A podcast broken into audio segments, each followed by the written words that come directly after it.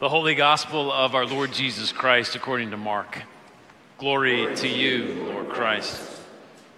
On that day when evening had come, he said to them, Let us go across to the other side. And leaving the crowd, they took him with them in the boat just as he was. And other boats were with them. And a great windstorm arose, and the waves were breaking into the boat so that the boat was already filling. But he was in the stern, asleep on the cushion. And they woke him and said to him, Teacher, do you not care that we are perishing? And he awoke and rebuked the wind and said to the sea, Peace, be still.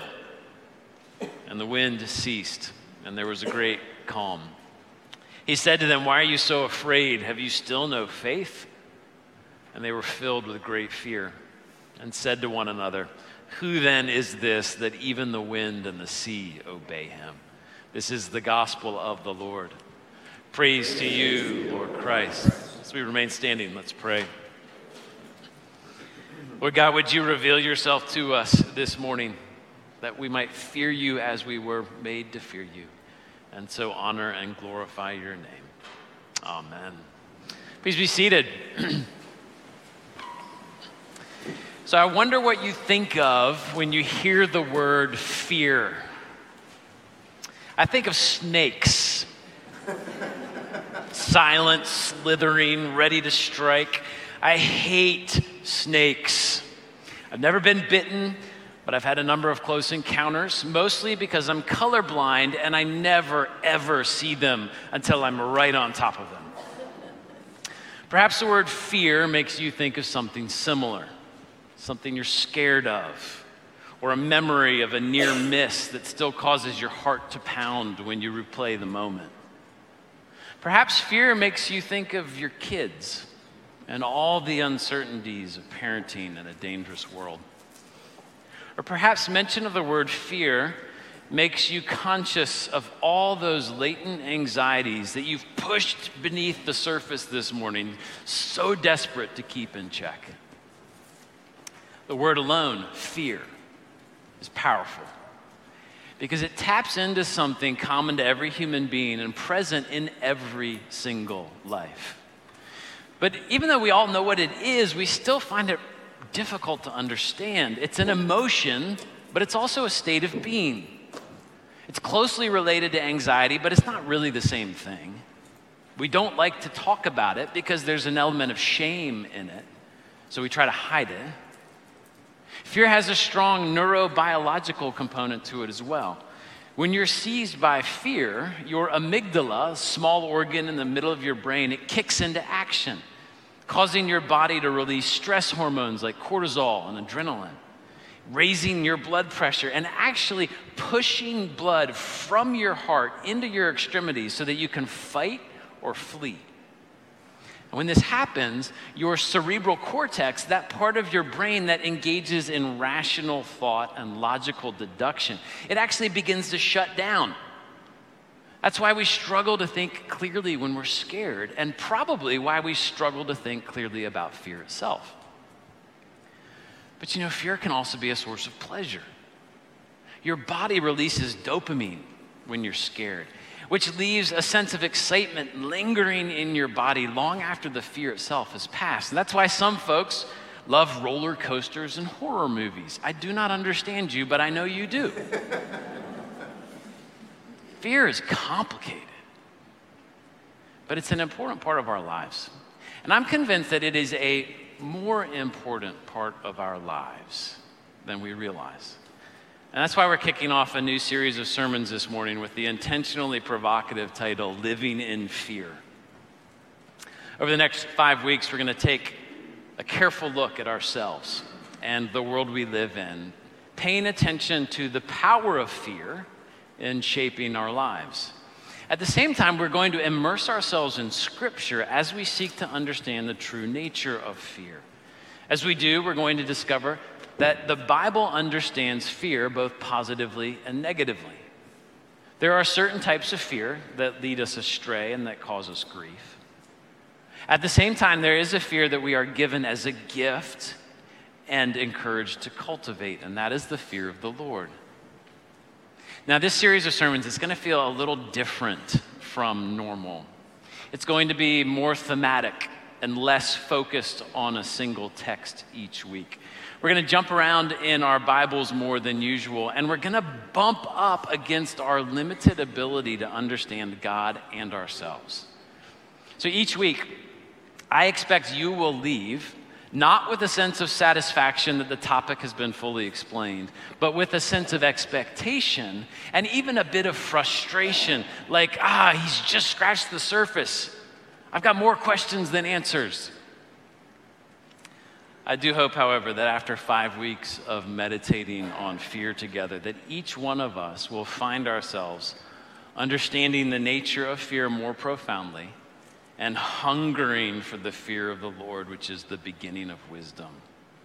So let's get started.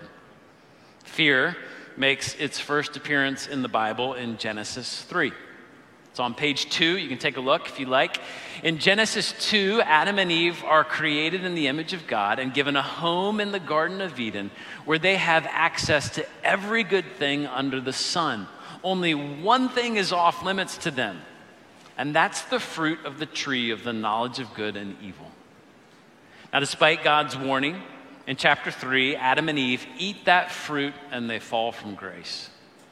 In that, mo- in that moment, human life changes forever. And here's how Genesis describes what happens next. And they heard the sound of the Lord God walking in the garden in the cool of the day. And the man and his wife hid themselves from the presence of the Lord among the trees of the garden. But the Lord God called to the man and said to him, Where are you? And he said, I heard the sound of you in the garden, and I was afraid because I was naked and I hid myself. Naked and afraid. It is not just the name of a reality TV show. This is the human condition after the fall. We inhabit a world that has become dangerous to us, in which we are exposed and vulnerable. In this world reshaped by our rebellion against God, it is second nature for us to live in fear, hiding from God and protecting ourselves as best we can. I think of this as naked fear.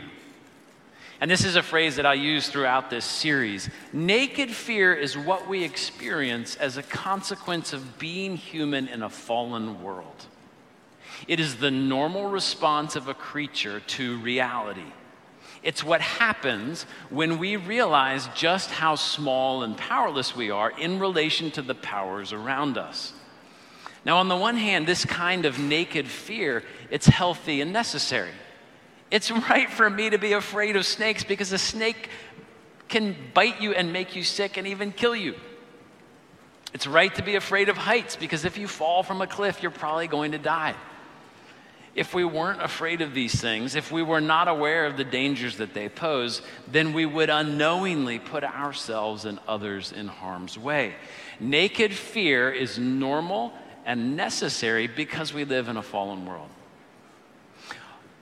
On the other hand, naked fear can lead to incredible folly. Notice what Adam and Eve did when they were afraid. They hid from God. They took matters into their own hands. They sought to take control in a world that was suddenly scary. And in doing so, they quite literally ran away from the one being who could keep them safe God. Naked fear on its own it pulls us down a path that takes us away from God. But that's not the only kind of fear that we find in the Bible. There's another fear present in Genesis 3, and it takes us down a different path, and that is the fear of God. Adam and Eve hid from God not just because they were afraid of a dangerous world, but because they were afraid of Him. Adam and Eve were afraid of God because they had rebelled against Him. They were completely powerless to undo the effects of their sin, and they were afraid of what God might do to them. But what did God do when He came down? He sought them out, questioned them, and punished them. The broken world that we inhabit, including our mortality, is a result of God's judgment on human sin. But He did not destroy them. Instead, he clothed them. Before God found them, Adam and Eve had sewn together rudimentary loincloths out of fig leaves in order to cover their sense of shame and combat their fear of exposure. But after their discovery, after God's pronouncement of judgment in chapter 3, and before their exile from the garden, this is what we read in verse 21. And the Lord God made for Adam and for his wife garments of skin and clothed them. Adam and Eve feared God, but when God came to them, instead of destroying them in anger, what did he do? He covered their shame and he spared their lives. They were right to fear God, but not to hide from him. They needed him. And when they came face to face with him, what they experienced was his tender, merciful love. The only way for us to inhabit this broken, dangerous world in which we live is to cultivate the right kind of fear. If we allow our naked fears to rule over us, we end up hiding from God. If we embrace the fear of God, on the other hand, and allow Him to rule over us, we take the very first step toward a life of wisdom. Now, we see this connection between fear and wisdom again and again and again in Scripture. At the beginning of Proverbs, we read, The fear of the Lord is the beginning of knowledge. Later in the same book, we're told that the fear of the Lord is the beginning of wisdom. The fear of the Lord prolongs life. In the fear of the Lord, there is strong confidence. And then we read that the fear of the Lord is a fountain of life. Psalm 111 tells us the same thing. The fear of the Lord is the beginning of wisdom. All those who practice it have a good understanding. And at the end of the book of Ecclesiastes, the wise king says, The end of the matter. All has been heard. Fear God and keep his commandments, for this is the whole duty of man. But what exactly does the fear of the Lord mean? Is it simply terror is it merely fear of judgment? What does it mean to fear God in a way that leads to wisdom? Well, there's a famous scene, you probably know it, in C.S. Lewis's wonderful novel, The Lion, the Witch, and the Wardrobe. It helps capture what this means. The Pevensey children, Peter, Susan, Edmund, and Lucy, are hiding from the White Witch in the home of Mr. and Mrs. Beaver. They've heard of Aslan and of the rumor that he's on the move, the Lion King of Narnia, but they haven't met him. And so Susan asks the beavers, Is, is he quite safe? I shall feel rather nervous about meeting the lion. That you will, dearie, and no mistake, said Mrs. Beaver. If there's anyone who can appear before Aslan without their knees knocking, they're either braver than most or else just silly. Then he isn't safe, said Lucy. Safe, said Mr. Beaver. Don't you hear what Mrs. Beaver tells you? Who said anything about safe? Of course, he isn't safe, but he's good. He's the king, I tell you. We fear God because he's king. He's all powerful, all knowing, ever present. We, on the other hand, we are weak, we are fallible, and we are mortal. We are always just one breath away from death. It's right for our knees to wobble in God's presence. But God isn't merely powerful, He's also good. And that changes the nature of our fear. Now, some choose to describe the fear of the Lord as simply awe or reverence. And these words, they begin to get at how the fear of the Lord differs from the terror caused by our naked fears. But I worry that words like these have a tendency to domesticate the God of the universe. He's not simply awesome, he's terrifying to behold because he's all powerful and wholly other. But though he's terrifying, he's not terrible, he's good. He meets us in our naked fear, and He clothes us and gives us godly fear. Now, with all of this in mind, I want for us to turn briefly to our gospel message in Luke 4 as we begin to wrap things up. Luke 4, or uh, Mark 4. This story of Jesus and the disciples caught in the storm, it gives us a powerful picture of fear in all of its facets. It's on page 839 and begins at verse 35. I'm just going to read it to you again. On that day, when evening had come, Jesus said to them, Let us go across to the other side. And leaving the crowd, they took him with them in the boat just as he was, and other boats were with him.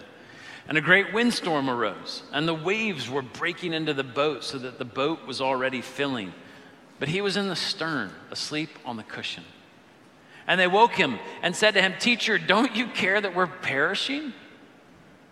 And he awoke and rebuked the wind and said to the sea, Peace, be still. And the wind ceased, and there was a great calm. He said to them, Why are you so afraid? Have you still no faith? And they were filled with great fear and said to one another, Who then is this that even the wind and the sea obey him? The disciples, they were terrified of this storm. They were overcome with naked fear. But after Jesus had calmed the wind and the waves with the word from his mouth, an even greater fear materialized, a godly fear. And they were filled with great fear and said to one another, Who then is this that even the wind and the sea obey him? Who is this? This is the moment in Mark's gospel when the disciples see Jesus clearly, I think, for the first time. They realize that he isn't just a great teacher, but that he commands the wind and the waves like God himself. And they're afraid.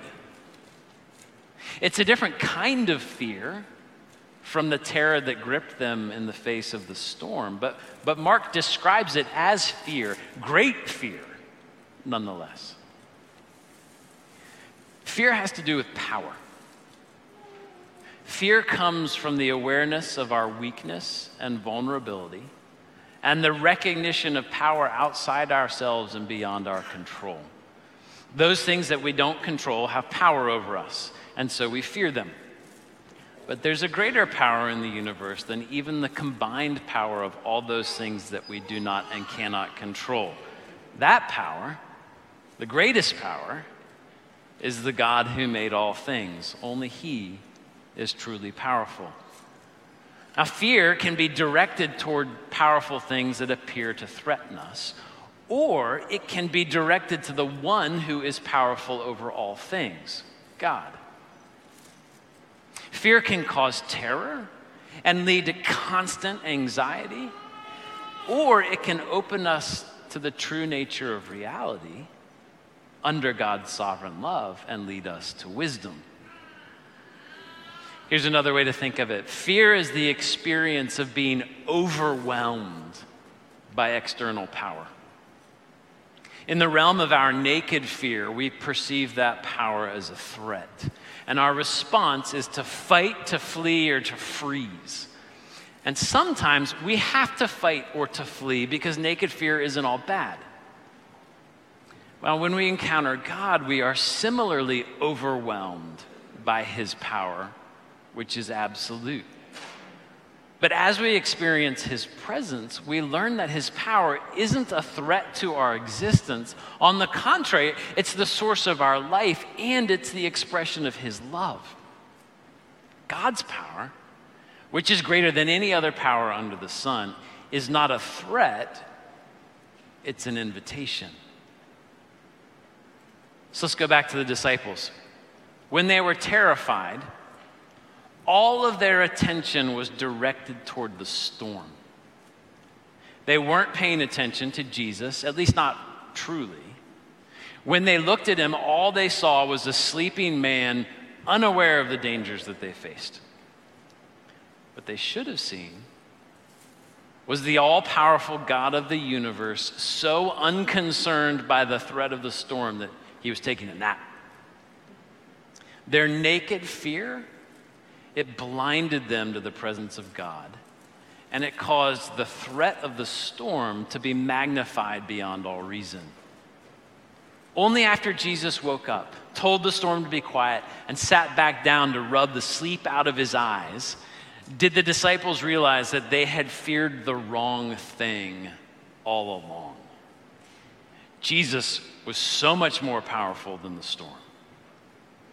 And when they saw that power in action on their behalf, they slipped into stunned and fearful silence. But this time, their fear was godly, right, and pure.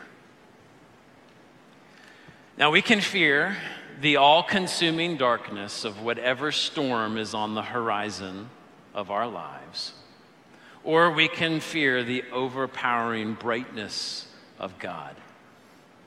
We can be overwhelmed by all of the threats to our safety, security, and the plans that we've made, or we can be overwhelmed by the power of God and allow that fear to disempower our naked fears.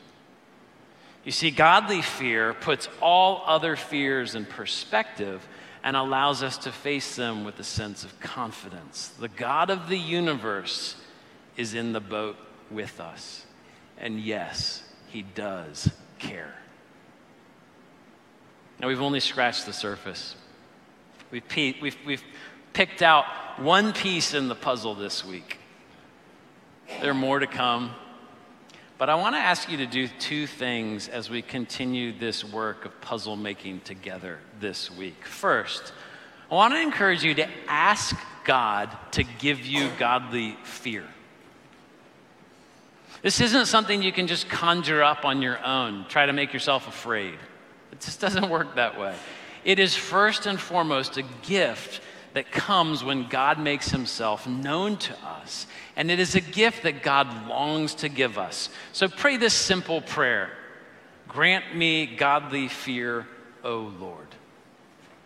Grant me godly fear, O Lord. Pray that prayer and sit there.